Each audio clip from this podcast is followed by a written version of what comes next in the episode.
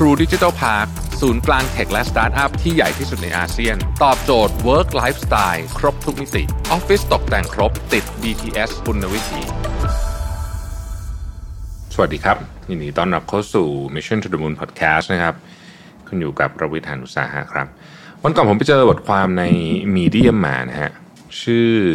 This morning routine will save you twenty hours per week or more นะฮะคนเขียนชื่อเบนจามินฮาร์ดีน่าสนใจดีคือจริงมันก็เป็นเรื่องราวที่เราอาจจะคุยกันมาหลายครั้งแล้วล่ะแต่อย่างที่ผมเคยเรียนท่านผู้ชมท่านผู้ฟังนะฮะว่าเรื่องที่เกี่ยวข้องกับเรื่องของการปรับนิสัยตัวเองเนี่ยมันต้องคอยเตือนอยู่เสมอเพราะว่าบางทีมันหลุดได้ง่ายๆแล้วก็มีสาเหตุให้หลุดด้วยนะฮะจะเป็นบางทีเราป่วยไปแล้วกลับมารูทีนเดิมไม่ได้หรือบางทีมันมีอะไรเข้ามาในชีวิตนะครับเพราะฉะนั้นเราต้องกลับมาเริ่มต้นกระบวนการหรือว่ามาเหมือนคล้ายๆเคาะสนิมนิดนึงนะครับสิ่งที่น่าสนใจผมว่านี้หลายคนรู้อยู่ละนะในบทความนี้เขาเปิดมาด้วยบอกว่าประเทศที่ productivity สูงที่สุดในโลกเนี่ยส่วนใหญ่จะทำงานน้อยส่วนใหญ่ทำงานสั้นนะครับไปดูประเทศพวกยุโรปอะไรเงี้ยนะฮะจำนวนชั่วโมงในการทำงานของเขาต่อสัปดาห์เนี่ยน้อยน้อยกว่าประเทศอื่นนะครับซึ่งประเทศไทยเนี่ยเป็นประเทศที่ทำงานยาวมันก็ก็ต้องก็ต้องมาตั้งคำถามกันตัวจริงๆว่าเอ๊ะจริงๆเนี่ยการทำงานเยอะๆเนี่ยมันมันมันมันทำให้ productivity สูงจริงหรือเปล่านะครับเขาบอกว่าเขาเนี่ยเจอกับบุคคลที่ประสบความสำเร็จในชีวิตเยอะนะครับส่วนใหญ่เนี่ยคนเหล่านั้นเนี่ยทำงานไม่ได้เยอะมากแน่นอนมีบางคนที่ทำงานวันละยี่สิบชั่วโมงก็มีนะครับแต่คนส่วนใหญ่ที่ประสบความสำเร็จในชีวิตเนี่ยมากๆเลยเนี่ยนะครับใช้เวลาการทำงานประมาณ สามถึงหกชั่วโมงต่อวันเท่านั้นเองในที่สุดแล้วนะฮะเมื่อเขาวางระบบได้นะครับคำถามก็คือว่าเราคิดเรื่องของ quality กับ quantity ยังไงบ้างในประเด็นของเรื่องงานเขาบอกว่าอย่างนี้ฮะเขาบอกว่าคนส่วนใหญ่เนี่ยมักไม่ค่อยทำงานแบบ results oriented ก็คือไม่ได้โฟกัสไปที่ตัวผลนะนะฮะแต่โฟกัสไปที่เวลาทำงานซะเยอะนะครับซึ่งคนที่ดูยุ่งส่วนใหญ่เนี่ยไม่ได้แปลว่าผลงานจะออกมาดีอันนี้เป็นคอนเซปต์ที่จำเป็นที่จะต้องเข้าใจกันจริงๆเพราะไม่อย่างนั้นเนี่ยเราจะถูกความยุ่งของวันเนี่ยดูดเข้าไปแล้วเราก็จะหมดพลังเขาบอกว่าลองนึกถึงเวลาออกกำลังกายก็ได้นะครับงานวิจัยช่วงหลังมาเนี่ยถ้าเกิดไปอ่านเกี่ยวกับการออกกำลังกายเนี่ยเราพบว่าการออกกำลังกายที่ไม่ต้องใช้เวลาเยอะแต่ intensity สูงๆนะครับถ้าเป็นการออกกำลังกายอาจจะเปรียบเทียบกับการออกกำลังกายแบบ เอช ไอ ไอ ที นะ high intensity นะครับมีประโยชน์กว่าการออกกำลังกายยาวๆแต่ว่า intensity ต่ำๆหรือเปรียบเทียบสมมติอยู่ในฟิตเนสเนี่ยยกเวทเซตหนึ่งคุยโทรศัพท์เล่นเช็คเน็ตอีกอีกห้านาทีแล้วก็มายกเวทอีกเซตหนึ่งอะไรอย่างเงี้ยไอ้แบบนั้นน่ะสู้ออกกำลังกายแค่ยี่สิบห้านาทีแต่ว่า intensity สูงๆไม่ได้นะครับคอนเซปต์ของเรื่องออกกำลังกายเนี่ยเอามาใช้ในการทำงานได้เหมือนกันนะครับวิธีการทำงานที่ดีนะเขาบอกว่ามันควรจะเป็นการทำงานแบบ intensity สูงๆนะครับแล้วก็ตามด้วย high quality rest and recovery นะพูดง่ายๆคือว่าเหมือนนักกีฬาฮะเวลาเขาซ้อมอ่ะเขาไม่ได้แบบแบบซ้อมแบบเล่นทั้งวันทั้งคืนนะนั่นนั่นเป็นวิธีที่ไม่ดีนักกีฬาส่วนใหญ่เนี่ยเวลาเขาซ้อมเขาจะมี period ซึ่งอาจจะ intensity คือความเข้มข้นสูงนะครับแล้วเขาก็พักอย่างมีคุณภาพนะฮะดังนั้นเนี่ยคอนเซ็ปต์แบบนี้นะครับควรนำมาใช้ในการทำงานถ้าเกิดทำงานแบบนี้เนี่ยจริงๆแล้วเนี่ยนะฮะเราอาจจะใช้เวลาทำงานวันหนึ่งเพียงไม่กี่ชั่วโมงเท่านั้นเองแล้วการทำงานแบบนี้เนี่ยทำให้คุณภาพของงานดีกว่าคุณภาพชีวิตก็ดีกว่านะครับสุขภาพกายสุขภาพใจแข็งแรงกว่านะฮะเขาบอกว่าจะทำแบบนี้ได้เนี่ยเขาเชื่อมากเลยว่านะครับสามชั่วโมงแรกของวันสำคัญมากๆนะฮะรอน ฟรายแมนเขาเป็นนักจิตวิทยานะเขาบอกว่าในช่วงเวลาสามชั่วโมงแรกของวันเนี่ยนะครับเป็นช่วงเวลาที่ที่มีคุณค่ามากที่สุดของคุณแล้วมันจะทำให้ชีวิตคุณเนี่ยเป็นยังไงในวันนั้นเนี่ยนะฮะสามารถพอจะบอกได้จากสามชั่วโมงแรกนี่แหละนะครับเขาเคยเขียนใน Harvard Business Review นะอาจารย์ Friedman นะบอกว่า typically we have a window of about three hours where we really really focus we're able to have some strong contributions in terms of planning in terms of thinking in terms of speaking well นะฮะเขาบอกว่าเรามีเวลาสักประมาณสามชั่วโมงเท่านั้นนะฮะที่ที่จะโฟกัสงานได้จริงๆในเชิงของการ planning คิดแล้วก็พูดนะครับทีนี้ทำยังไงเราถึงจะใช้ สามถึงสี่ชั่วโมงเนี่ยได้ได้ดีที่สุดนะเขาบอกว่า morning หรือว่าช่วงช่วงเวลาเช้าเนี่ยเป็นช่วงเวลาที่คุณต้องออกแบบให้ดีนะครับช่วงเวลาเช้าที่ดีต้องถูกออกแบบจากการนอนที่ดีในคืนที่แล้วก่อนนะฮะมันถึงจะเริ่มช่วงเวลาเช้าที่ดีได้นะครับคนส่วนใหญ่มีเวลาการตื่นนอนที่ไม่เหมือนกันนะครับแต่ตื่นแล้วทำอะไรเนี่ยสำคัญมากนะฮะสำหรับเคสของผู้เขียนนะครับ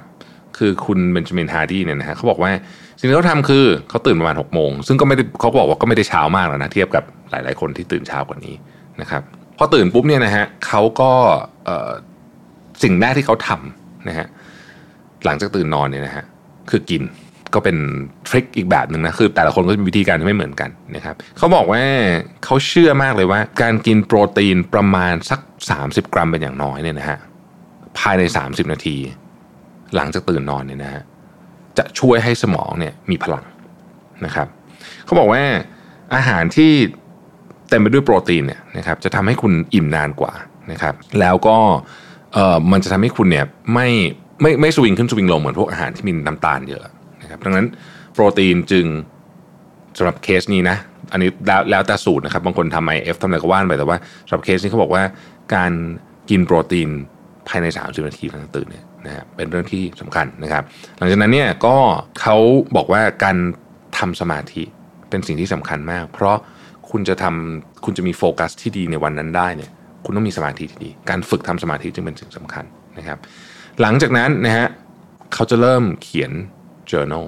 ในตอนเช้านี่เขาบอกว่าการเขียน journal เนี่ยเป็นสิ่งที่สำคัญที่สุดสำหรับเขานะครับเขาจะเขียนถึงว่าภาพใหญ่เป้าหมายเป็นยังไงนะฮะแล้วก็เป้าหมายของวันนั้นเป็นยังไงเรื่องราวต่างๆที่เข้ามาในหัวสมองในวันนั้นนะครับตั้งแต่ตื่นนอนเนี่ยมีอะไรที่เราต้องคิดต้องวางแผนบ้างอะไรที่เราอยากทำให้สำเร็จ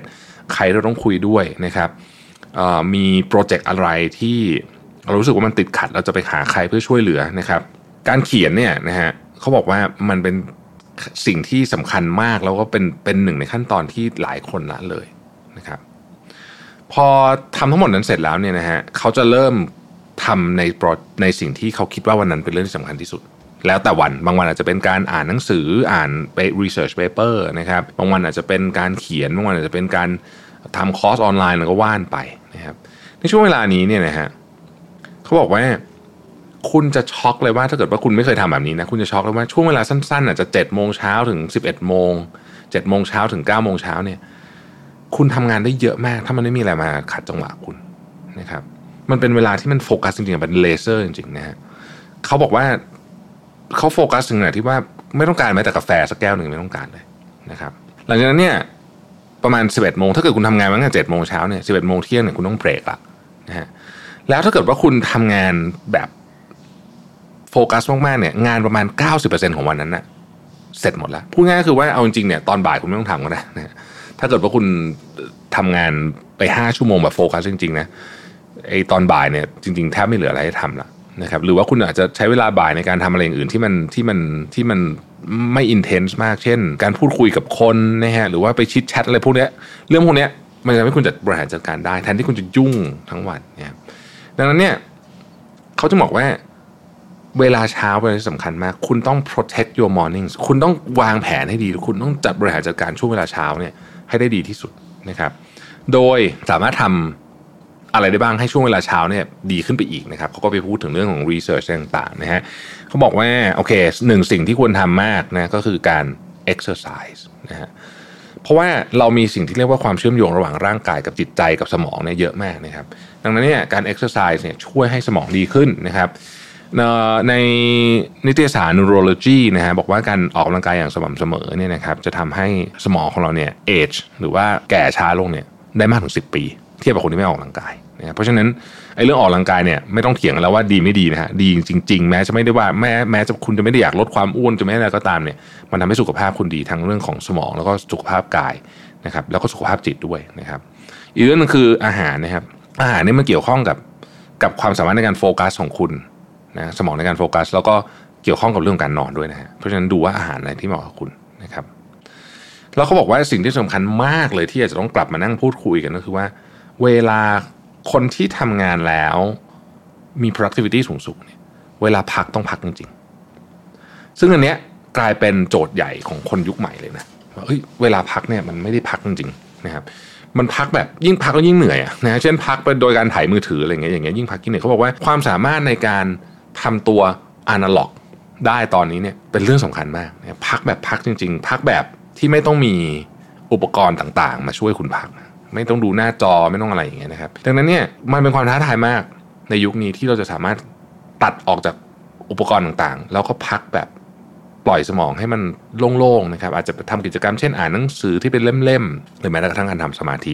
ต่างๆนานาเหล่านี้นะฮะวาดรูปอะไรเงี้ยนะฮะพวกนี้เนี่ยช่วยมากจริงๆนะครับในเชิงของการที่จะเตรียมตัวให้เราเนี่ยกลับไปทำงานใหม่ได้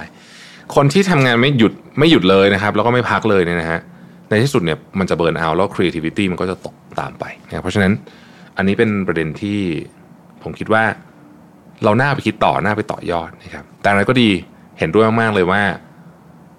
ช่วงเวลาเช้าเนี่ยคือช่วงเวลาที่สำคัญมากแล้วคุณต้องหวงแหนช่วงเวลาเช้าแล้วก็ออกแบบมันให้ดีที่สุดนะครับแล้วชีวิตที่เหลือของคุณทั้งวันเนี่ยมันก็จะดีตามไปเองแล้วชีวิตที่เหลือของคุณทั้งเดือนทั้งปีเนี่ยมันก็จะดีตามไปเองเช่นกันนะครับขอบคุณที่ติดตาม Mission to the Moon นะครับแล้วพบกันใหม่พรุ่งนี้สวัสดีครับ True Digital Park ศูนย์กลางเทคและสตาร์ทอัพที่ใหญ่ที่สุดในอาเซียน